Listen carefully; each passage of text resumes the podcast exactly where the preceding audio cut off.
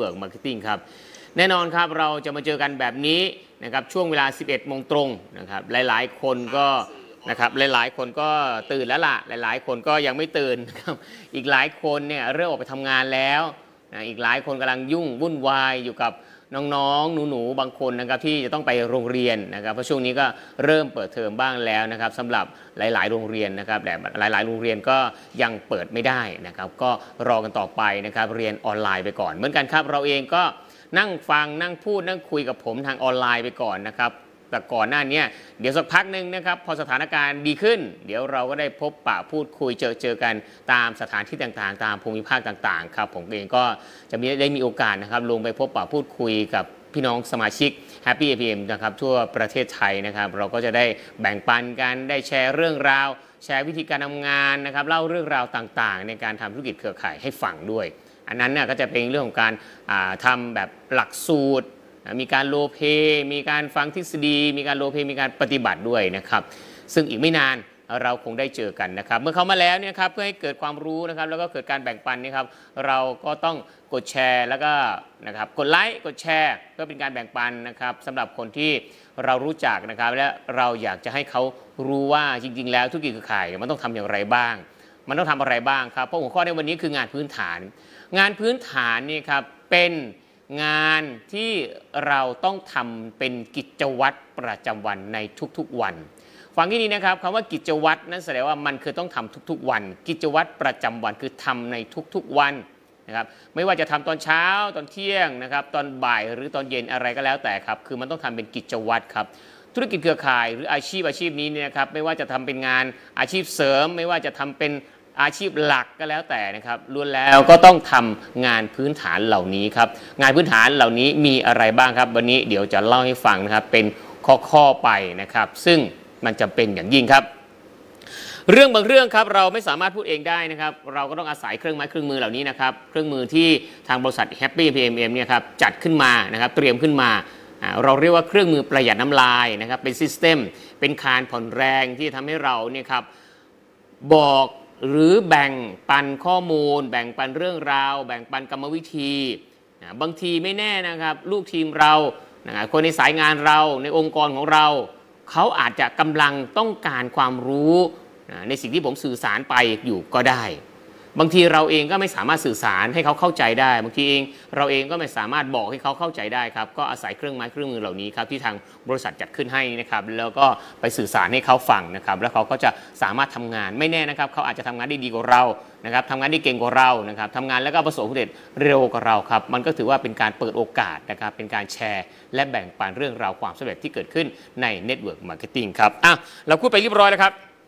วันนี้หัวข้องานพื้นฐานนะครับท็อปิกคืองานพื้นฐาน งานพื้นฐานในธุรกิจขายมีอะไรบ้างครับ แน่นอนครับ คนทุกคนเนี่ยก่อนที่จะประสบความสำเร็จครับ มันจะต้องมีเรื่องราวของงานพื้นฐานเกิดขึ้น เขาบอกว่าฐานตึกคืออิฐฐานชีวิตคือการศึกษา ฐานตึกเนี่ยมันคืออิฐครับ ฐานชีวิตมันคือการศึกษา ตึกจะสูงใหญ่เติบโตได้แข็งแรงได้ครับ มันก็ดูดูที่ฐานครับ ชีวิตจะประสบความสำเร็จได้ มันก็ดูที่ความรู้ การศึกษาในวิชาชีพนั้นๆครับเขาบอกว่านะครับเวลาเรามี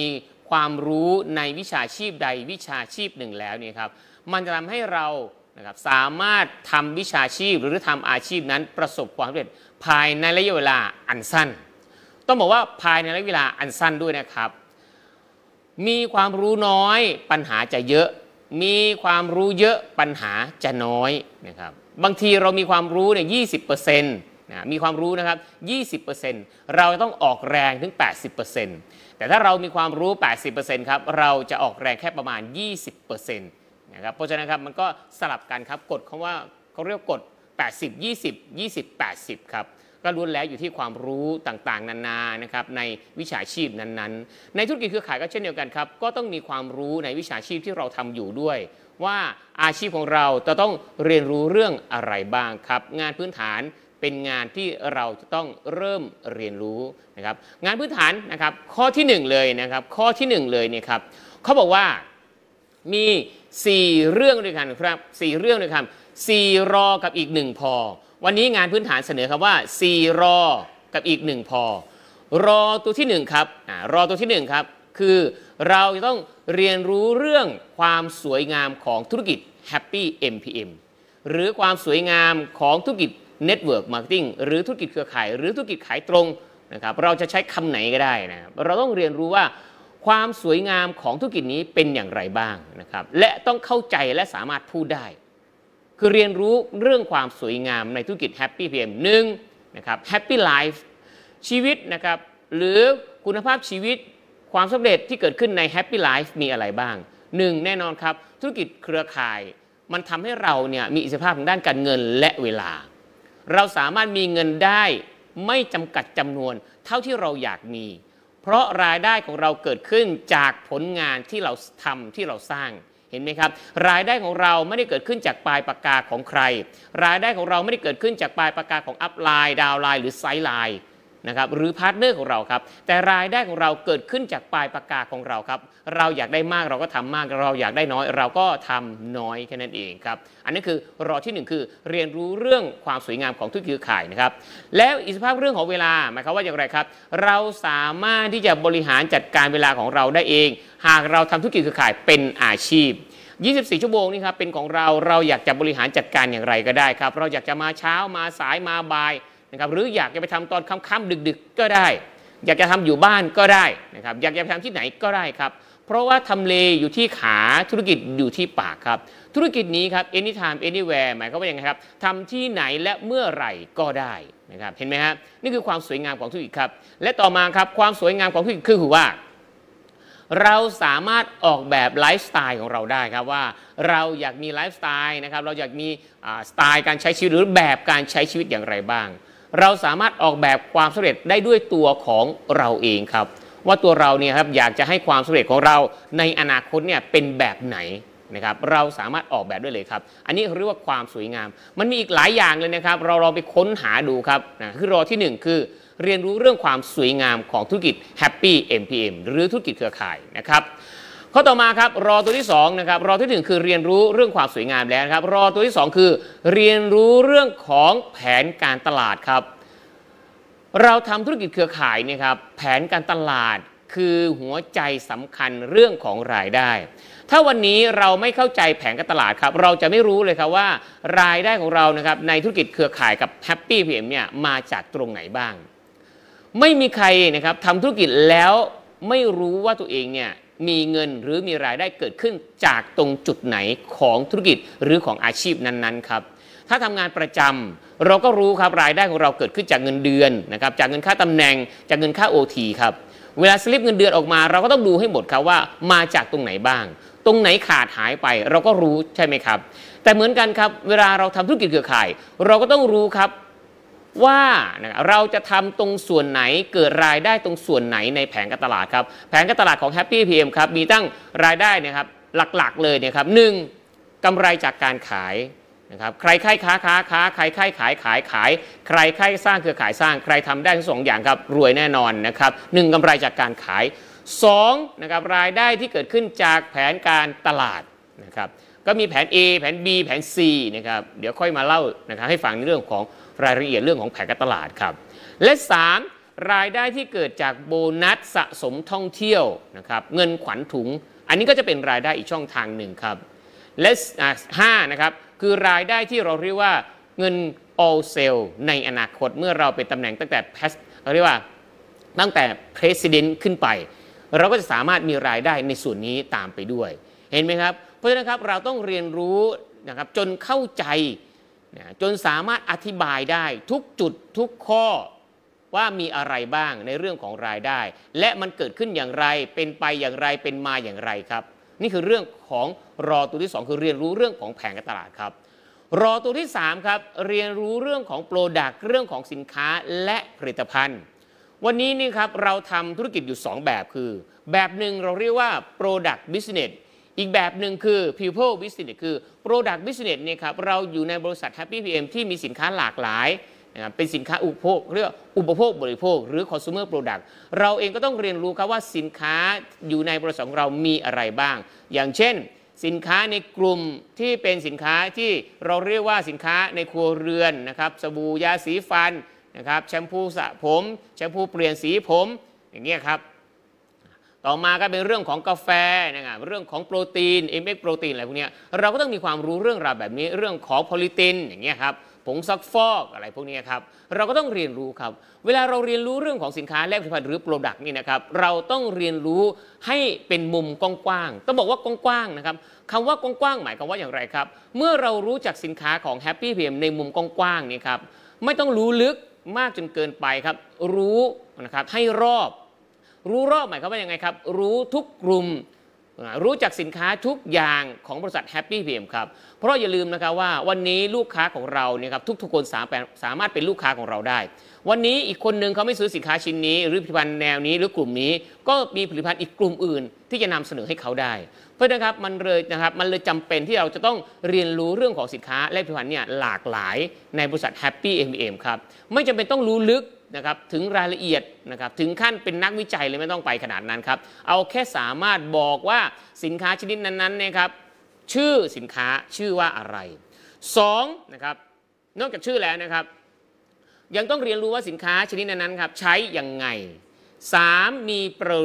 มีประโยชน์อย่างไรครับ ผมขออนุญาตย่อๆนะครับก็คือข้อมูลหลักข้อมูลรองข้อมูลเสริม ข้อมูลหลักคือชื่อของสินค้า ข้อมูลรองคือใช้ยังไง และข้อมูลเสริมคือมีประโยชน์อย่างไร เนี่ยเราต้องเรียนรู้จนทำความเข้าใจ และสามารถอธิบายให้ลูกค้าหรือผู้มุ่งหวังของเราฟังได้ ในเรื่องของ product เรื่องของสินค้าและผลิตภัณฑ์ครับ รอตัวที่ 4 ครับ เราต้องเรียนรู้เรื่องของระบบหรือ system ระบบหรือ system นี่ครับหรืองานอีเวนต์ต่างๆนะครับไม่ว่าจะเป็นคลาสคอร์สแคมป์ที่ทางบริษัทวางไว้นี่นะครับคลาสคืออะไรเรียนรู้ได้เรื่องอะไรบ้างนะครับมีกี่วัน คอร์สมีคอร์สอะไรบ้างนะครับแคมป์มีแคมป์อะไรบ้าง งานอีเวนท์ที่เกิดขึ้นมีอะไรบ้างครับ The Solution จัดเพื่อวัตถุประสงค์อะไร ใครเหมาะกับ Solution อย่างเงี้ยครับ งานแคมป์ใครเหมาะกับงานแคมป์แคมป์คนใหม่หรือได้แคมป์เหมาะกับใครอะไรอย่างเงี้ยครับในส่วนของคอร์สลูกทีม downline ของเราหรือตัวเราเนี่ยขาดความรู้เรื่องอะไรก็ไปเข้าคอร์สนะครับในส่วนของ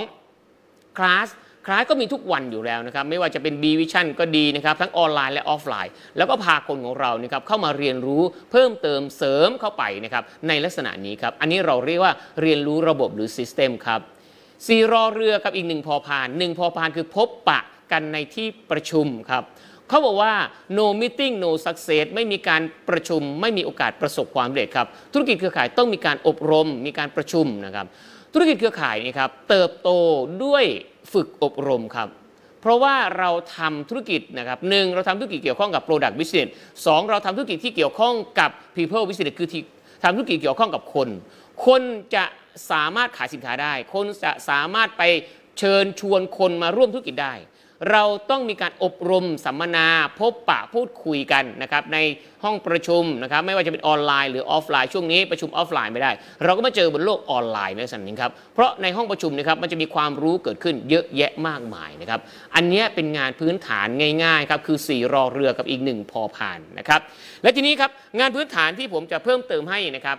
งานพื้นฐานที่ผมจะเพิ่มเติมให้ เพื่อให้เราเนี่ยครับได้ทำนะอย่างต่อเนื่องในทุกๆวัน นอกจากการเรียนรู้นะครับเรื่องการเรียนรู้กับเรื่องการพบปะที่ประชุมเรียบร้อยแล้ว4รออีกหนึ่งพอแล้วนะครับเรายังต้องนะครับเรายังต้องทำเรื่องของ7 step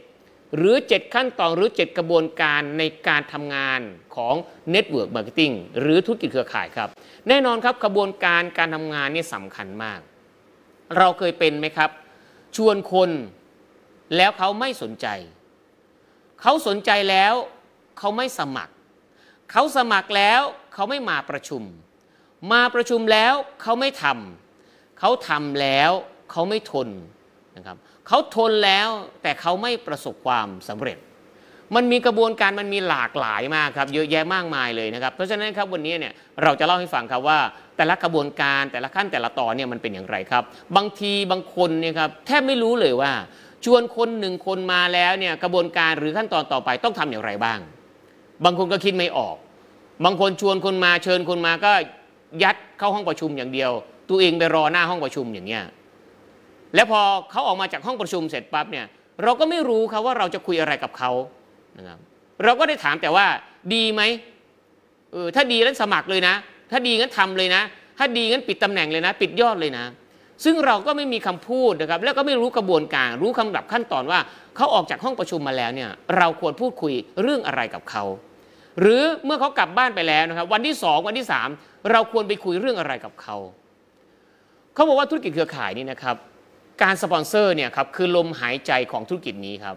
การสปอนเซอร์หรือการเชิญคนชวนคนมาเป็นเพื่อนร่วมธุรกิจคือลมหายใจของธุรกิจนี้ การ follow up ครับคือหัวใจของธุรกิจนี้ สปอนเซอร์คนเก่งมากครับ แต่ไม่ follow up ครับ คนเหล่านั้นเขาก็จะหายไปจากธุรกิจนี้ หายไปจากทีมเราหายไปจากกลุ่มเรานะครับเรื่อยๆ คนใหม่มาคนเก่าก็หายไป คนใหม่มาคนเก่าก็หายไป วนเวียนวนเวียนอยู่อย่างนี้ครับ เราก็กลายเป็นคนที่นิ่งอยู่กับที่ ไม่เจริญเติบโตครับ ถ้าอยากให้ธุรกิจเจริญเติบโตครับ มันต้องเป็นแบบคนใหม่มาคนเก่าต้องเติบโตขึ้น คนใหม่มาคนเก่าต้องเติบโตขึ้นในลักษณะนี้ครับ เพราะฉะนั้นครับ seven step เจ็ดขั้นตอนของงานพื้นฐานจึงเป็นเรื่องราวสำคัญมาก ขั้นตอนที่1 step ที่1ครับเราเองจะต้องเรียนรู้วิธีการทำรายชื่อ หรือทำบัญชีรายชื่อหรือคัดรายชื่อครับ การคัดรายชื่อนี่ครับเวลาหลาย ๆ คนเดินเข้าสู่ธุรกิจเครือข่ายนะครับ หลายคนมักจะบอกว่าไม่รู้จะไปชวนใคร มันดีนะ มันน่าสนใจนะ แต่ไม่รู้จะไปชวนใคร คิดไม่ออกครับ เราต้องมีวิธีบอกเขาครับว่าการทำบัญชีรายชื่อหรือการคัดรายชื่อเนี่ยครับการเขียนรายชื่อจะต้องทำอย่างไรครับ การเขียนรายชื่อการทำบัญชีรายชื่อครับ เราจะต้องเริ่มต้นจากนะครับ ให้ นะครับให้ทีมงานของเราหรือนักธุรกิจนะครับเพื่อนร่วมธุรกิจของเราที่เราสปอนเซอร์มาที่เขาสมัครนะครับปิดสมัครเข้ามาเรื่องธุรกิจแล้วนะครับ เริ่มต้นจากการเขียนรายชื่อ ถ้าคิดไม่ออกนะครับถ้าคิดใครไม่ออกเลยครับ ให้เขียนจากเมมโมรีในโทรศัพท์ของเขาก็ได้ แน่นอนครับวันนี้เนี่ยใน memory โทรศัพท์นี่ครับมันมีบัญชีรายชื่ออยู่เยอะมากเต็มไปหมดเลยครับแยกเป็นหมวดกขอคองอจนถึงฮอนกฮูกนะครับ แยกเป็นหมวด A B C จนถึง Z เราเขียนออกมาให้หมดเลยครับ จากโทรศัพท์ของเรา นั่นแสดงว่าคนกลุ่มนั้นนี่ครับเป็นคนที่เรารู้จัก ทั้งคุ้นเคยและไม่คุ้นเคย มีกฎอยู่ข้อหนึ่งในการเขียนชื่อนะครับเขียนบัญชีรายชื่อคือ ห้ามคิดแทนคำว่าห้ามคิดแทนหมายความว่าอย่างไรครับ หมายของว่า อย่าเพิ่งไปคิดนะครับว่าเขาจะสนใจไม่สนใจเขาจะทำหรือไม่ทำเขาจะซื้อหรือไม่ซื้อนะครับเขาจะมาหรือไม่มา ตัดความคิดเหล่านี้ออกไปซะก่อนครับ เพราะกระบวนการแรกคือการเขียนรายชื่อ การคัดรายชื่อ เราต้องเขียนและคัดออกมานะครับ เขียนและคัดออกมาให้มีจำนวนมากที่สุด เท่าที่เราจะทำได้นะครับมากที่สุดเท่าที่เราจะทำได้นะครับทำทุกวันเขียนทุกวันนะสร้าง connection ใหม่ทุกๆวัน แล้วเก็บบัญชีรายชื่อเหล่านั้นนะครับมาไว้ในสมุดบันทึกในกระดาษใน paper หรืออะไรก็แล้วแต่ในทุกๆวันครับ ทำแบบนี้ทุกๆวันครับ เราจะมีบัญชีรายชื่อมากขึ้นเรื่อย ๆ เมื่อเรามีจำนวนบัญชีรายชื่อที่มากพอเรียบร้อยแล้วนี่นะครับ เราก็เอาบัญชีรายชื่อเหล่านั้นนี่นะครับ มาทำการคัดแยก บัญชีรายชื่อเมื่อมีมากพอแล้ว เราต้องมาคัดแยกแบ่งเป็นกลุ่มๆ โดยจะคัดแยกแบ่งเป็นกลุ่มๆ ได้ทั้งหมด 4 กลุ่มด้วยกันนะครับ กลุ่มที่1นนะครับเราต้องรู้ครับในบัญชีรายชื่อที่เราเขียนขึ้นมานี่ครับกลุ่มแรกจะมีกลุ่มที่เราสะดวก และสนิทคำว่าสะดวกและสนิทหมายความว่าอย่างไรครับ หมายความว่าตัวเราเนี่ยครับไปหาเขาได้ง่าย ๆ อย่างเช่น เพื่อนข้างบ้านนะครับ คนในหมู่บ้านเดินไปมาหาสู่ได้นะครับ บ้านติดกันบ้านถัดไปสองหลังสามหลัง อันนี้เราเรียกว่าสะดวกครับ สะดวกยังไม่พอครับ เรายังมีความสนิทสนมกับคนเหล่านั้นด้วยนะครับที่อยู่ใกล้เรา อันนี้เราเรียกคนกลุ่มแรก ที่เราคัดแยกมาจากบัญชีรายชื่อทั้งหมดนะครับ กลุ่มที่1นนะครับคือ สะดวกแล้วก็สนิทครับ มีความสะดวกที่จะไปหานะครับมีความสนิทนะสนมนะครับชิดเชื้อการสามารถคุยกันได้ทุกเรื่อง อันนี้คือคนกลุ่มแรกที่เราต้องไปพูดคุยด้วยนะครับ กลุ่มที่2ครับคือเป็นกลุ่มที่เราสะดวกนะสะดวกนะครับแต่ไม่ค่อยสนิท เป็นแค่คนรู้จักนะครับ สะดวกไปหาคนในหมู่บ้าน คนแวกหมู่บ้าน หมู่บ้านใกล้ๆกัน สะดวกที่จะไปหาเดินไปหาได้ปั่นจักรยานไปหาได้ขับมอเตอร์ไซค์ไปหาได้ ขับรถไปหาได้ อันนี้เราเรียกว่าสะดวกครับ แต่ไม่มีความสนิทสนมมากเท่าไหร่ เป็นแค่เพียงคนรู้จักครับเห็นไหมครับ เราเน้นเอาคำว่าสะดวกก่อนนะครับ สนิทเนี่ยไว้ทีหลังแต่คนกลุ่มแรกคือสะดวกแล้วก็สนิทด้วย คนกลุ่มที่ 2 คือสะดวกครับ แต่ไม่สนิทครับ ก็คัดแยกมาอีกอีกกลุ่มหนึ่งครับ จากบัญชีรายชื่อที่เรามีอยู่นะครับ กลุ่มที่3นะครับเราเรียกว่าคนกลุ่มที่สนิทครับ แต่ไม่สะดวกสนิทหมายความว่าอย่างไรครับ อาจจะเป็นญาติพี่น้องอาจจะเป็นพี่อาจจะเป็นน้อง อาจจะเป็นลุงเป็นป้าเป็นน้าเป็นอานะครับสนิทชิดเชื้อกันมากครับ โทรศัพท์คุยกันทุกวัน แต่มันเจอกันยากลำบาก เพราะบางทีมันอยู่คนละภาคของประเทศไทยนะครับมันอยู่คนละจังหวัดอย่างเงี้ยนะครับมันอยู่คนละพื้นที่อย่างเงี้ยครับมันไม่สะดวกที่จะไปหากัน แต่ถามว่าสนิทไหมสนิทมากครับก็แบ่งไว้ในคนกลุ่มที่3นะครับเราเรียกว่าสนิทครับแต่ไม่สะดวกครับ และคนกลุ่มสุดท้ายคือไม่สะดวกด้วยและก็ไม่สนิทด้วยครับ แบ่งไว้คนกลุ่มสุดท้าย เป็นกลุ่มแนวร่วมรอเวลา นะครับรอเวลาอะไรครับ รอเวลาที่จะสร้างความสนิทสนม รอเวลาที่ทำให้เรากับเขามีปฏิสัมพันธ์นะครับมีมนุษยสัมพันธ์ เชื่อมสายสัมพันธ์ที่ดีกันก่อนแล้ว กลายเป็นคนสนิทเรียบร้อยแล้วกับกลายเป็นคนไว้เนื้อเชื่อใจกันเรียบร้อยแล้วครับ เราค่อยย้ายคนเหล่านั้นเข้ามาสู่บัญชีรายชื่อ ที่เป็นคนกลุ่มที่สนิทแต่ไม่สะดวกหรือนะครับทั้งสนิทแล้วก็สะดวกในลักษณะนี้ เมื่อได้บัญชีรายชื่อทั้งหมด 4 กลุ่มแล้วนะครับ เราก็ทั้งหมด 4 กลุ่มนี้ครับมาทำการเช็คฟอร์ม กลุ่มที่1นนะครับสะดวกแล้วก็สนิทครับ กลุ่มแรกก่อนเลยครับ กับกลุ่มที่2ครับสองกลุ่มนี้ครับต้องทำงานก่อนเลย เช็คฟอร์ม 2 กลุ่มนี้ ฟอร์มคืออะไรครับ F O R M เราต้องโทรศัพท์ไปพูดคุยนะครับ เดินไปหานะครับขับรถไปหานั่งมอเตอร์ไซค์ไปหาหรืออะไรก็แล้วแต่ที่เราไปหาเขาได้ หรือไม่ได้ไปหาเขาก็ส่งไลน์นะครับโทรศัพท์ไปพูดคุย เพื่อไปทำการเช็คฟอร์มคำว่าเช็คฟอร์มก็คือ เราคุยกับเขาเรื่อง 4 เรื่องด้วยกัน 1. เรื่อง Family เรื่องของครอบครัว ถามสารทุกสุขดิบเรื่องของครอบครัว เรื่องที่2นะครับเรื่องของงานอาชีพคือ occupation คืองานอาชีพที่เขาทำนะครับ 3 คือเรื่องของงานอดิเรกยามว่างเขาทำอะไร เรื่องที่ 4 เศรษฐกิจรอบตัวเขา เศรษฐกิจในครอบครัวเขานะครับเศรษฐกิจส่วนตัวเขาเป็นอย่างไร F O R M ครับ Family Occupation นะครับส่วน R คือ Relation นะครับแล้วก็ M คือ Money เงินกับการใช้เงิน เราคุยเรื่องสี่เรื่องนี้แหละครับ จะคุยสลับไปสลับมาก็ได้ แต่เวลาเราเช็คฟอร์มเนี่ย การเช็คฟอร์มไม่ใช่การสัมภาษณ์นะครับ การเช็คฟอร์มคือการพูดคุยถามสารทุกข์สุกดิบ เพื่อให้เรามีข้อมูลของเขาที่มากพอ เวลาเราเช็คฟอร์มเนี่ยครับเขาบอกว่า รู้เขารู้เรา รบร้อยครั้ง ชนะร้อยครั้ง ไม่รู้เขาไม่รู้เรา รบยังไงก็แพ้ การที่เรามีข้อมูลของผู้มุ่งหวังของเรา หรือการที่มีข้อมูลของคนที่เราจะไปเชิญชวนมาเป็นเพื่อนร่วมธุรกิจเนี่ยที่มากพอนี่ครับเราจะรู้ครับว่าเราจะเชิญเขามาทำอะไร ถ้าเรามีข้อมูลมากพอครับ เราเชิญเขามาทำลูกเป็นลูกค้าก็ได้ เชิญเขามาเป็นนักธุรกิจก็ได้เห็นไหมครับ เพราะฉะนั้นการเช็คฟอร์มจึงต้องละเอียดถี่ถ้วน เราเรียกว่าเช็คฟอร์มให้ขาด การเช็คฟอร์มนี่นะครับรวมถึงนะครับการที่จะเข้าไปหา หรือบางทีเราไม่รู้จักเขา แต่บังเอิญว่า downline ของเราจะพา ให้เขามารู้จักเราเราไปรู้จักเขาอย่างครับ downline ของเราก็ต้องเช็คฟอร์มผู้มุ่งหวังมาก่อนนะครับมาพูดคุยกับเรานะครับเอาเรื่องราวของเขามาคุยให้เราฟังก่อนมาแชร์กันก่อนนะครับมาพูดคุยกันก่อนครับว่า บางทีนี่ครับเขาชอบไม่ชอบอะไร บางทีเราไม่มีเราไม่ใช่ทำการเช็คฟอร์มนะครับเราไม่รู้จักเขาบางทีพูดผิดหูนะครับบางทีมันจะพังไปเลยนะครับ คนบางคนเนี่ยพูดผิดหูคำเดียวนี่ครับเลิกคบกันไปเลยก็มีนะครับ เพราะนั้นการเช็คฟอร์มจึงเป็นเรื่องสำคัญมาก นอกจากเช็คฟอร์มเรียบร้อยแล้วนะครับ เรายังต้องนะครับในช่วงขณะที่เราเช็คฟอร์ม เราต้องดูด้วยนะครับ เราต้องคัดคุณภาพด้วยว่า คนที่เราพูดคุยด้วยเนี่ยครับเขามี SMART ไหมเขา SMART ไหมคำว่าสมาร์ทหมายความว่าอย่างไรครับ หมายความว่า S M A R T นะครับ S คือ เขาเป็นคนที่เคยประสบความสำเร็จในชีวิตมาก่อนไหม เขาเคยเป็นหัวหน้ากลุ่มหัวหน้าทีมมาก่อนไหม โดยธรรมชาตินะครับ คนที่เคยได้เป็นหัวหน้ากลุ่มหัวหน้าทีมหัวหน้าห้องนะครับ ผู้นำองค์กร ผู้นำหมู่บ้าน เป็นผู้ใหญ่บ้าน เป็นอบต เป็นอบจนะครับ เป็นผู้หลักผู้ใหญ่อย่างนี้ครับ เป็นศูนย์อิทธิพลมาก่อน นั่นแสดงว่าเขาจะมีภาวะผู้นำนะครับ โดยธรรมชาติ ถ้าเขายังอยู่ในตำแหน่ง หรือเคยมีตำแหน่งเหล่านั้น เรียกมีภาวะผู้นำครับ คือ successful นะครับสองครับ M M คือ motivation ครับคนที่เราพูดคุยด้วยคนที่เราเช็คฟอร์มเนี่ยครับเขาเป็นคนที่มีแรง motivation ไหมมีแรงกระตุ้นตัวเองไหมเขาทำอะไรเพื่ออะไรนะครับเป็นกิจจลักษณะไหม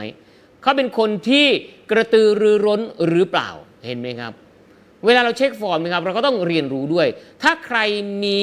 สมมุติว่าเขามีความเป็นคนที่ประสบความสำเร็จมาก่อนนะครับมีความว่า successful มาก่อนครับเราก็ใส่ตัว S นี่ครับลงไปท้ายชื่อของเขา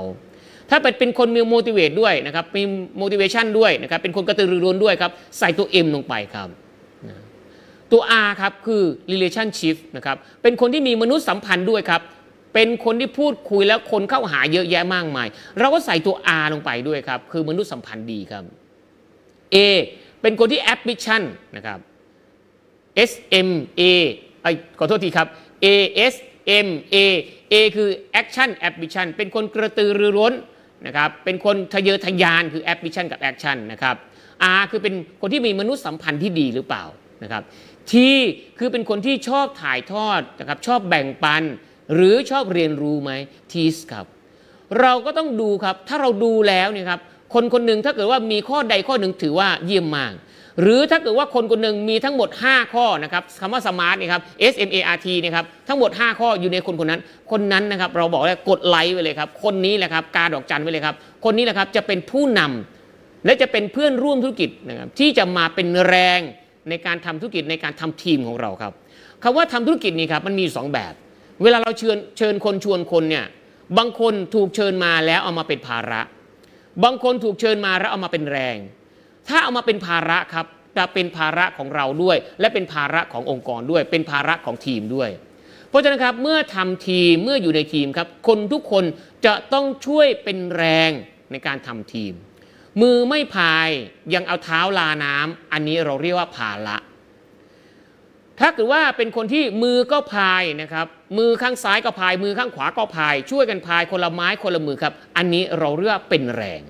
เห็นไหมครับ การเช็คฟอร์มเนี่ยครับสำคัญมากเลย หลายคนมองข้ามเรื่องราวแบบนี้ไปนะครับเพราะว่าการทำธุรกิจเครือข่ายครับ มันจะต้องทำงานด้วยกันนี่ครับแบบ long term business คือทำด้วยกันทำธุรกิจแบบระยะยาว ไม่ใช่ short term business ครับ ไม่ใช่ธุรกิจระยะสั้น เพราะฉะนั้นครับเวลาเราทำธุรกิจ Happy APM หรือทำธุรกิจขายครับ เราต้องอยู่ด้วยกันในระยะยาว เราจึงต้องเรียนรู้คนหรือผู้นำในองค์กรหรือในทีมงานของเราครับ นะน้ำขุ่นไว้ในน้ำใสไว้นอก อันนี้ก็ต้องรู้ เราก็ต้องเรียนรู้ว่าใครชอบไม่ชอบอะไรด้วย เห็นไหมครับ กระบวนการนะครับสเต็ปที่หนึ่งคือการทำบัญชีรายชื่อ ค่อนข้างมีรายละเอียดนะครับ ค่อนข้างถี่ถ้วนมากทำแบบนี้ในทุกๆวันครับ ไม่ว่าเราจะอยู่ตำแหน่งไหนก็แล้วแต่ในแผนการตลาดครับ อันนี้คืองานพื้นฐานที่ผู้นำควรทำ ถ้าผู้นำไม่ทำงานพื้นฐานแบบนี้ครับ ถ้าเราไม่ทำอย่าหวังว่าดาวไลน์เขาจะทำต้องบอกงี้ครับ ถ้าเราไม่ทำอย่าหวังว่าดาวไลน์เขาจะทำอย่าหวังว่าคนในทีมงานเขาจะทำครับ เพราะขนาดเราเองยังไม่ทำเลยเขานึกบอกไงครับว่า ตัวอย่างที่ดีมีค่ามากกว่าคำสอนอัพเป็นยังไงดาวก็เป็นอย่างนั้นนะครับ นี่คือธุรกิจเครือข่ายครับ ถ้าเราทำงานพื้นฐานเราทำบัญชีรายชื่อในทุกๆ วันในทุกๆ วันครับ เราก็สามารถเอาเรื่องราวแบบนี้ครับ ไปให้ดาวไลน์ของเราดู ไปให้ลูกทีมของเราดู ไปให้ทีมงานของเราดูครับเขาก็จะทำงานเหมือนกับเราเลยครับ ทุกคนจะลุกขึ้นมาทำบัญชีรายชื่อเหมือนกันกับเรา ไม่รู้แหละเขาจะอยู่ตำแหน่งไหนก็ช่างครับ เราจะอยู่ตำแหน่งไหนก็ช่างครับ ให้เราทำงานพื้นฐานเป็นกิจวัตรประจำวันนะครับ อันนี้คืองานพื้นฐานข้อที่1ครับนะครับ นี่เขาเรียกว่า step ที่ 1 ครับ step ที่2นะครับเราเรียกว่านอกจากเรานะครับเช็คฟอร์มนะครับทำงานพื้นฐานข้อที่1ไปเรียบร้อยแล้วครับข้อที่ 2 เราเรียกว่าการนัดหมายครับการนัดหมายเนี่ยครับก็เป็นเรื่องหนึ่งที่สำคัญนะครับ เราจะนัดหมายเขามาทำอะไรนะการนัดหมายนี่ครับมันสำคัญมากเลยนะครับ เวลาเรานัดหมายผู้มุ่งหวัง เวลาเรานัดหมายคนที่เราจะสปอนเซอร์ เวลาเรานัดหมายผู้คน ที่จะมาพูดคุยด้วย เราเองนะครับจะต้องรู้จักเขามากพอสมควร การรู้จักเขาก็รู้จักการนะครับการเช็คฟอร์มนะเมื่อเราเช็คฟอร์มเสร็จสับอย่างดีเรียบร้อยแล้วครับ เรารู้จักเขาเขารู้จักเราแล้ว มันเกิดความไว้เนื้อเชื่อใจกัน การนัดหมายนี่สำคัญมากเลยครับ มีหัวข้อหรือมีประเด็นหรือมีดอกจันเลยครับ กาดอกจันไว้เลยครับว่าการนัดหมายเราจะต้องนะครับเราจะต้อง ทำให้ถูกใจเขานะครับถูกใจเขาถูกเวลาเขา แต่ต้องสะดวกเรา สะดวกเราถูกใจเขาถูกเวลาเขาหมายความว่าอย่างไรครับ หมายความว่า มันจะถูกใจเขามันจะถูกเวลาเขาก็ต่อเมื่อเราเช็คฟอร์มเข้ามาดีแล้วรู้แม้กระทั่งเวลาทานข้าวเขา รู้แม้กระทั่งเวลาเข้านอน รู้แม้กระทั่งเวลาไปรับลูกของเขานะครับเวลาทำกับข้าวของเขา คนเราถ้าพูดคุยกันในทุกๆวันนะครับแลกเปลี่ยนกันทุกๆวันเนี่ยครับเป็นการพูดคุยแลกเปลี่ยนทุกวันนะครับสารรูปสุขดิบ จนสนิทชิดเชื้อกันนะครับ บางทีเราแทบจะรู้เรื่องราวในชีวิตของเขานี่ครับทุกเรื่องนะครับอันนั้นแหละครับมันจะทำให้เรานัดหมายเนี่ยถูกใจเขาถูกเวลาเขาได้ แต่สะดวกเราครับเพราะเราถ้าเราเป็นคนที่ทำธุรกิจเครือข่ายนะครับกับ Happy MPM เนี่ยเป็นอาชีพแล้วเราก็ นั่นแหละครับมันจะถูกใจเขาทันที มันจะถูกเวลาเขาทันทีครับ แต่เราต้องเอาสะดวกเวลาของเราครับ อันนี้เราเรียกว่าการนัดหมาย การนัดหมายนี่นะครับจะต้องนะครับจะต้องกำหนดเวลา จะต้องกำหนดสถานที่จะต้องกำหนดเรื่องราวที่เรานัดหมายกำหนดหัวข้อที่เราจะนัดหมายเขาออกมานะครับ หรือพบปะพูดคุยกันเรื่องอะไร สถานที่ครับอย่าเพิ่งนัดหมายนะครับคนที่เราคาดหวังว่าเขาจะมาเป็นเพื่อนร่วมธุรกิจ กับเราในอนาคตนี่ครับอย่าเพิ่งนัดหมายเขามาไกลจนเกินไป วันนี้นี่ครับบางทีเรานัดหมายเพื่อนเรานี่ครับอยู่ที่ไหนครับ นู่นอยู่ที่นวนคร แล้วมานัดหมายกันเจอกันที่พญาไทอย่างนี้ครับ มันไกลมากเลยนะครับนวนครกับพญาไทบางคนอยู่สมุทรสาครนะครับ นัดหมายมาเจอกันที่ไหนครับ ที่พญาไทอย่างนี้ครับ มันไกลจนเกินไปครับ เพราะฉะนั้นเวลานัดหมายเรื่องของสถานที่ครับ อย่านัดหมายเขาออกไกลห่างจากคอมฟอร์ทโซนเขามากจนเกินไป จนเขารู้สึกว่าการกลับบ้านของเขามันละยากลำบากครับ นัดหมายใกล้ ๆ ก่อนครับ อาจจะนัดหมายข้างๆบ้าน มีร้านกาแฟแถวบ้านนะครับ ปั๊มน้ำมันแถวๆบ้านก่อนก็ได้ในลักษณะนี้เขาเรียกว่านัดหมายเพื่อให้อยู่ในคอมฟอร์ทโซนเขาซะก่อนนะครับลองนัดหมายให้เขาเนี่ยครับออกมาจากบ้านให้ได้ก่อนนะครับออกมาใกล้ๆก่อนนะครับเขาจะรู้ว่าเขาสามารถกลับบ้านภายในระยะเวลาอันสั้นได้ในนี้เราเรียกการนัดหมายเรื่องของสถานที่ครับสถานที่ในการพูดคุยนะครับจะต้องเป็นสถานที่นะสบายๆโอโถงนะครับนี่คือเรื่องของสถานที่เป็นร้านกาแฟนะครับตามปั๊มน้ำมันก็ได้ นะครับอย่าไปนัดหมายเพื่อพูดคุยในสถานที่มีคนจอแจ คนเยอะแยะมากมายจนเกินไป เพราะว่าถ้าเกิดคนเยอะแยะมากจนเกินไปนี่ครับจะทำให้การพูดคุยกันไม่รู้เรื่องนะครับมันก็ทำให้การก็เกิดเสียสมาธิในการพูดคุยด้วยนะครับ และต่อมาครับ นอกจากเรื่องของสถานที่แล้วเนี่ยครับเราเองยังต้องนะครับระบุให้ชัดเจนนะครับว่า หัวข้อหรือเรื่องราว ที่เราจะพูดคุยกับเขาเนี่ยคือเรื่องอะไร อาจจะนัดหมายเพื่อมาพูดคุยหรือทานกาแฟ ผมยกตัวอย่างให้ดูง่ายๆ อย่างเช่น บังเอิญว่าเราจะนัดหมายเพื่อนของเราที่ไม่ได้เจอกันมา 10 ปี 15 ปี เพื่อนสมัยเรียนหนังสือนะครับ ตอนเรียนมหาลัย ตอนเรียนมัธยมอย่างนี้ครับ เราห่างกันไป 10 ปี 15 ปี แล้วต้องมาเจอกันเนี่ยครับ เราต้องมาเจอกันนะครับ แล้วพอเรามาเจอกันเสร็จปั๊บเนี่ยเราอาจจะเป็นการนัดหมายเพื่อมาพูดคุยเรื่องอะไรครับ เพื่อรื้อฟื้นความหลังในอดีตนะครับ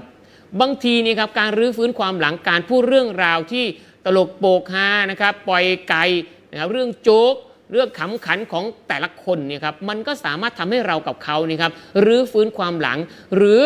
สร้างสายสัมพันธ์นะครับให้แน่นแฟนหลังจากที่มันขาดหายไปนานอย่างนี้ครับ แนะนำเลยนะครับ การนัดหมายครั้งแรกนะครับแนะนำนะครับการนัดหมายครั้งแรก ถ้าเป็นการนัดหมายเพื่อเช็คฟอร์ม เพื่อเป็นการนัดหมายนะครับถ้าเป็นการนัดหมายเพื่อรื้อฟื้นสายสัมพันธ์ แนะนำเลยครับว่า ห้ามพา upline ไปด้วยเด็ดขาด ฟังให้ดีนะครับท่านฟังไม่ผิดครับ ห้ามพา upline ไปด้วยเด็ดขาด ถ้าท่านพา upline ไปด้วยครับ upline จะกลายเป็นคนแปลกหน้าทันทีนะครับเขาปกติเขาก็เป็นคนแปลกหน้าทันทีอยู่แล้ว และเรานี่ครับจะพานกลายเป็นคนแปลกหน้าตามไปด้วย เพราะฉะนั้นครับข้อควรระวังครับ วันนี้เพื่อนเราที่ไม่เจอกัน 10 ปี 15 ปีเขาอยากเจอเราครับเขาไม่ได้อยากเจออัพไลน์ของเรา เราก็รู้อยู่แล้วครับว่าเมื่ออัพไลน์ไปเขาจะคุยเรื่องอะไร อัพไลน์ของบางคนก็ไม่เข้าใจครับพอไปเจอผู้มุ่งหวังเสร็จปั๊บก็คุยเรื่องธุรกิจอย่างเดียวเลยครับ โดยที่ไม่มีข้อมูลของเพื่อนเราเลยอะไรครับในลักษณะนี้ครับ เพราะฉะนั้นครับก็ต้องระมัดระวังเรื่องนี้ด้วย อันนั้นคือเรื่องหัวข้อที่เราจะพูดคุย ถ้านัดหมายมาเพื่อสร้างสายสัมพันธ์เพื่อพูดคุยนะอะไรต่างๆนานาหรือฟื้นสายสัมพันธ์อะไรก็ว่ากันไปเขาอยากจะเจอเราครับเขาไม่อยากเจอคนอื่น เพราะมันจะไม่เกิดคำว่าส่วนตัวเกิดขึ้นนะครับมันจะมีคนอื่นเข้ามา แล้วคนอื่นก็จะกลายเป็นคนแปลกหน้านะครับเขาก็จะหวาดระแวงนะครับตัวเราด้วยนะครับแล้วก็ตัวอัพไลน์ของเราด้วยในลักษณะนี้นะครับ และต่อมาครับเเมื่อนะครับ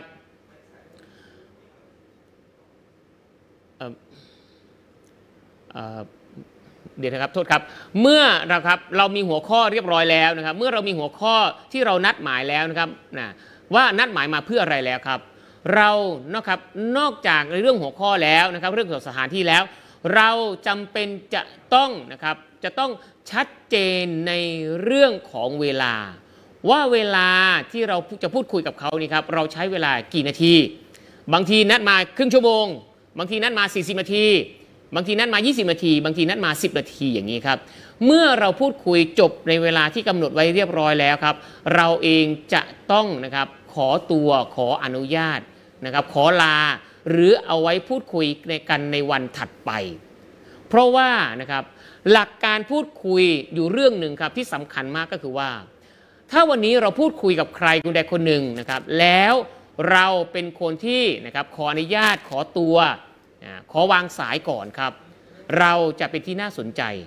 แต่ถ้าเกิดว่าเราพูดคุยแล้วเนะครับเราปล่อยให้เขาเนี่ยครับบอกเราว่าเออพูดนานแล้วพอแค่นี้ก่อนนะคราวหน้าค่อยพูดกัน นั่นแสดงว่าเราเองนี่ครับจะเป็นฝ่ายที่ไม่น่าสนใจในอนาคตครับ อันนี้ก็ต้องดูเรื่องของ เรื่องของเรื่องของ หัวข้อนะครับหรือเวลาในการพูดคุยด้วยนะครับเอาละครับ อันนี้เราเรียกว่านะครับเราเรียกว่านะครับการนัดหมายนะครับไม่ว่าจะเป็นนัดหมายในเรื่องของสถานที่ นัดหมายในเรื่องของหัวข้อที่จะพูดคุย นัดหมายในเรื่องของเวลานะครับในการพูดคุยนะครับนี่คือข้อที่สองครับนะครับข้อที่หนึ่งคือทำบัญชีรายชื่อครับข้อที่สองคือนัดหมายครับ3ครับ step ที่ 3 เราเรียกว่า step ในการสปอนเซอร์นะครับ ในการสปอนเซอร์นี่สำคัญมากเลยนะครับฟังดีนะครับสปอนเซอร์นี่สำคัญมากเลย การสปอนเซอร์นี่ครับถ้าเรานัดหมายมาเพื่อสปอนเซอร์แล้วเราก็เราต้องมีความละเอียดอ่อนมาก เพราะว่าอย่าลืมนะครับว่าถ้าเรานัดหมายมาแล้ว เราจะสปอนเซอร์เขานั่นแสดงว่าเขาจะต้องถูกเปิดใจ และเขาพร้อมที่จะมารับฟังเรื่องธุรกิจเครือข่ายกับเรา เราจะต้องละเอียดอ่อนครับ เราต้องระมัดระวัง เพราะการสปอนเซอร์ครั้งนั้นมันจะต้องมีผลลัพธ์เกิดขึ้น แน่นอนครับเวลาเราสปอนเซอร์นี่ครับเราคาดหวังอยู่แล้วครับว่าเราจะได้เพื่อนร่วมธุรกิจเนี่ยครับเข้ามาเป็นเพื่อนร่วมธุรกิจกับเรา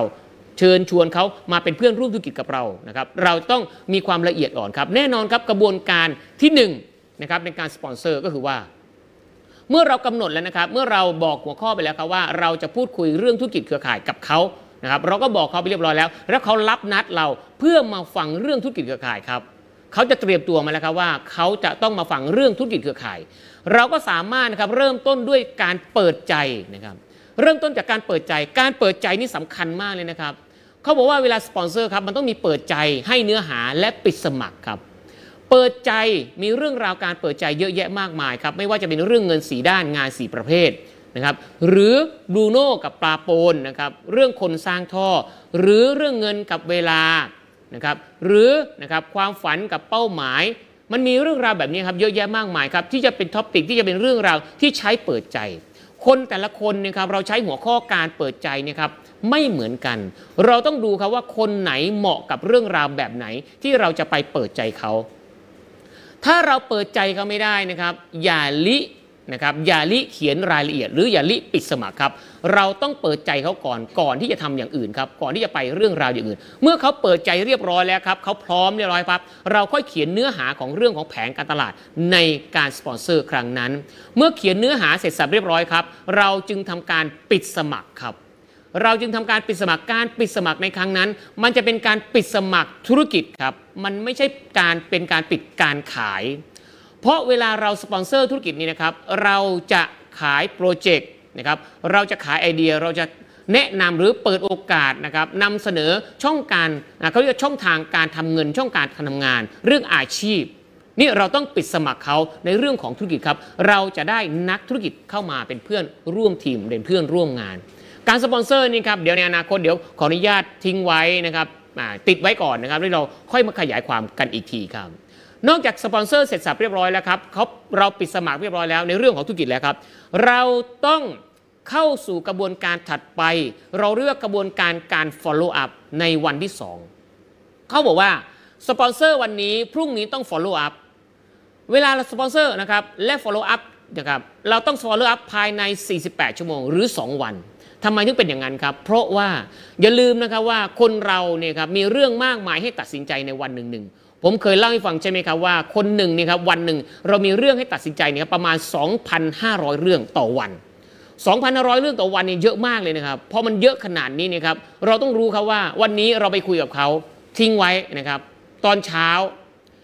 แล้วเขาสนใจแล้วครับเขาสนใจแล้วเราปิดสมัครเสร็จสับเรียบร้อยแล้วครับในวันต่อมาครับเราในวันเดียวกันที่เราสปอนเซอร์นะครับเราต้องทิ้งท้ายด้วยการนัดหมายในวันถัดไปเพื่อเข้า follow up การ follow up ทำอะไรบ้างครับ แน่นอนครับเมื่อเราเข้า follow up เนี่ยครับเราต้องไปช่วยเขาหรือคนที่เป็นนักธุรกิจที่เราปิดสมัครมานี่ครับค้นหาความฝันความต้องการเป้าหมายในชีวิตประจำวันในชีวิตของเขาด้วย คนทุกคนนี่นะครับมีเป้าหมายมีความฝันในชีวิตอยู่แล้วครับ เราก็ไปช่วยเขาค้นหาเป้าหมาย ถ้าคนที่ไม่มีครับ เราก็ไปช่วยค้นจนเจอ ถ้าคนที่มีแล้ว เราก็ไปช่วยทำให้มันชัดเจนขึ้น นั่นคือการ follow up ครับข้อที่ 1 ข้อที่ 2 นอกจากค้นหาเป้าหมายนะครับหรือทำให้มันชัดขึ้นแล้วนะครับ เรายังต้องทำทำการครับเคลียร์แผนการตลาด เราต้องมาเคลียร์แผนการตลาดครับว่ารายได้ที่เกิดขึ้นในแผนการตลาดมีอะไรบ้าง รายได้จากการขายนะครับถ้าเขาชอบขาย รายได้จากแผนการตลาดจากการแนะนำสินค้านะครับรายได้จากการบริหารทีม แข็งทีมอ่อน รายได้ที่เกิดจากการสร้างทีม leader หรือ matching แผน A แผน B แผน C นะครับรายได้ที่เกิดขึ้นจากเงินขวัญถุงท่องเที่ยวนะครับรายได้ที่เกิดขึ้นจาก all sale ครับเราต้องไปเคลียร์ให้ชัดเจน ถึงแม้ว่าเขาจะเข้าใจหรือไม่เข้าใจก็ช่าง เรายังต้องเข้าไปเคลียร์แผนการตลาดครับเห็นไหมครับ 1. ค้นหาเป้าหมายความฝันของเขาทำให้มันชัดเจน 2. เคลียร์แผนการตลาดครับ เมื่อเคลียร์แผนการตลาดเสร็จสับเรียบร้อยแล้วครับ เราก็เริ่มต้นนะครับเริ่มต้นพาเขาทำงานนะครับพาเขาทำงานโดยทำการเริ่มต้นโดยพาเขาทำบัญชีรายชื่อได้เลยครับพาเขาทำบัญชีรายชื่อได้เลยครับ เขาจะเริ่มเห็นช่องทาง เขาจะเริ่มเห็นโอกาสแล้วครับว่า เขาจะต้องไปเชิญไปชวนใครมาเป็นเพื่อนร่วมธุรกิจ แล้วเราก็เริ่มให้ข้อมูล เมื่อทำบัญชีรายชื่อเสร็จเนี่ยครับมันก็จะมีขบวนการที่ 1 2 3 ตามมาเรื่อยๆนะครับทำบัญชีรายชื่อเสร็จสับเรียบร้อยแล้วครับ เราต้องบอกเขานะครับว่าอย่าพึ่งนะอย่าพึ่งโทรไปพูดคุยกับคนเหล่านั้น เรื่องธุรกิจ แต่สามารถโทรไปพูดคุยกับคนเหล่านั้น ด้วยการเช็คฟอร์มครับนี่คือการเริ่มต้นในการทำธุรกิจครั้งแรกคือ โทรไปเช็คฟอร์ม อันนี้เรื่องนี้เขาทำได้ง่าย ๆ ครับ เพราะว่าการโทรไปหาใครคนใดคนหนึ่งการโทรไปถามสารทุกสุขดิบเนี่ยมันเป็นเรื่องราวในชีวิตประจำวันเขาอยู่แล้ว ที่เขาทำอย่างต่อเนื่องอยู่แล้วทำอะไรก็ได้นะครับบอกอะไรก็ได้ครับ เสนอวิธีการอะไรก็ได้ ที่มันง่ายๆที่เขาไม่ต้องปรับตัวที่เขาไม่ต้องเรียนรู้อะไรใหม่ ๆนะครับ ที่มันเริ่มต้นได้แบบง่ายๆนะครับเรียกว่า simple simple ครับคือง่าย ๆ ก่อน อย่าไปเริ่มต้นที่คำว่ายากสำหรับคนใหม่นะครับ นั่นคือการโทรไปพูดคุยเช็คฟอร์ม คุยเรื่องสีเรื่องที่ผมบอกไป อันดับแรกนะครับข้างต้นคือการเช็คฟอร์มนั่นแหละครับ อันนี้คืองานเบื้องต้นของคนใหม่ตอนครับในตอนที่เราเข้า follow up ครับหลังจากที่เราให้เขาเช็คฟอร์มเสร็จสับเรียบร้อยแล้วครับเขารู้แล้วครับว่าเขาทำบัญชีรายชื่อทำบัญชีรายชื่อเสร็จปั๊บเราบอกเขาแล้วครับว่าต้องเช็คฟอร์มก็ให้เขาทำในวันถัดไปก็ได้นะครับ หรือจะหลังจากที่เราจากไปหรือกลับไปก็ได้นะครับ แต่เราต้องทิ้งนะครับเราต้องทิ้งลิงก์ต่างๆนะครับลิงก์ต่างๆ หมายความว่าอย่างไรครับ เราต้องบอกเขาว่าเขาจะหาความรู้เพิ่มเติมได้จากที่ไหนบ้าง อย่างเช่น ไม่ว่าจะเป็นเว็บไซต์นะครับไม่ว่าจะเป็นไลน์ไม่ว่าจะเป็น Facebook ของทางบริษัทอย่างวันนี้ครับ Facebook ของ Happy PM เนี่ยครับก็สามารถให้ความรู้เขาได้ ทิ้งลิงก์เหล่านี้นะครับทิ้งเอกสารบางอย่างนะครับทิ้งหนังสือบางอย่าง ไว้ให้เขาศึกษาข้อมูลเพิ่มเติมในการทำธุรกิจ ไว้ด้วยนะครับ เราเรียกว่าทิ้งเชื้อ ทิ้งเชื้อไฟไว้นะครับ แล้วในวันถัดมาเราก็โทรมาพูดคุยกับเขาว่า เขาได้ดูลิงก์ต่างๆไหมเขาได้อ่านหนังสือที่เราทิ้งไว้ให้ไหมเขาได้ดูเอกสารที่เราทิ้งไว้ให้ไหมนะครับถ้าเราถามเขาในเรื่องของเอกสารแล้วเขาตอบได้นั่นแสดงว่าเขาดู ถ้าเราถามเขาแล้วเขาตอบไม่ได้นั่นแสดงว่า เขาไม่ได้ดูครับ ตัวเราเองจึงต้องมีความรู้ในลิงก์ต่างๆ ในเรื่องราวต่างๆ ที่เราให้ไปด้วยนะครับ ไม่ใช่ส่งไปให้เขาแต่เราไม่ดูเนี่ยครับเราก็จะไม่มีข้อมูลในการถามเขานะครับอันนี้เราเรียกกระบวนการในการ follow up ครับหลังจากที่เรา follow up เสร็จสับเรียบร้อยแล้วครับ เมื่อเราทิ้งนะครับสิ่งต่างๆ ทิ้งเชื้อไว้เรียบร้อยแล้วครับ ในกระบวนการต่อมาในขั้นตอนต่อมาครับ เราต้องมาพาเขาจัดกรุ๊ปมิ팅นะครับหรือจัดเฮามิ팅 ไม่ว่าจะเป็น group meeting แบบออนไลน์ ไม่ว่าจะเป็น group meeting แบบออฟไลน์อะไรก็แล้วแต่ครับ เราต้องมาพาเขาทำอาจจะเป็นการสอนงานบนงานจริงนะครับเราเรียกว่า training นะครับ training on the job ครับวันนี้หากเขามีคนที่เขาสะดวกแล้วก็สนิท พร้อมที่จะพูดคุยครับ เราเป็นอัพไลน์ครับ เราจะต้องมาทำให้เขาดู มาทำให้เขาดูนะ แล้วเขาก็ต้องนั่งอยู่กับเรานะครับว่ากระบวนการในการสปอนเซอร์ กระบวนการในการแนะนำสินค้าและผลิตภัณฑ์ กระบวนการในการทำงานนี่ทำอย่างไรบ้าง อันนี้เราเรียกว่าการทำงานทำให้เขาดูนะครับพอทำให้เขาดูเสร็จปั๊บเนี่ยครับระยะหนึ่งก็ต้องดูเขาทำคือนะครับดูเขาทำครับแต่เรายังอยู่กับเขาและต่อไปครับสุดท้ายคือต้องปล่อยให้เขาทำเองครับ การจัดกรุ๊ปมิ팅การจัดเฮาส์มิ팅นะครับเราเรียกว่ามันเป็นการสปอนเซอร์หมู่ การสปอนเซอร์กลุ่มครับ เดี๋ยวหัวข้อนี้ขออนุญาตยกไปในวันถัดไปครับ จะมาเจาะจงในรายละเอียดเรื่องของการทำกรุ๊ปมิ팅โดยตรงเลยนะครับ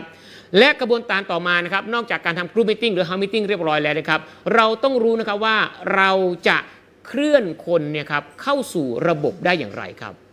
เราต้องมีวิธีเราต้องบอกเขาครับว่าเราจะเคลื่อนคนของเราทั้งหมดนี่ครับที่มีคนอยู่แล้วนะครับเขาจะเข้าไปสู่ระบบอย่างไร ทั้งออนไลน์และออฟไลน์คำว่าออนไลน์ในที่นี้หมายความว่า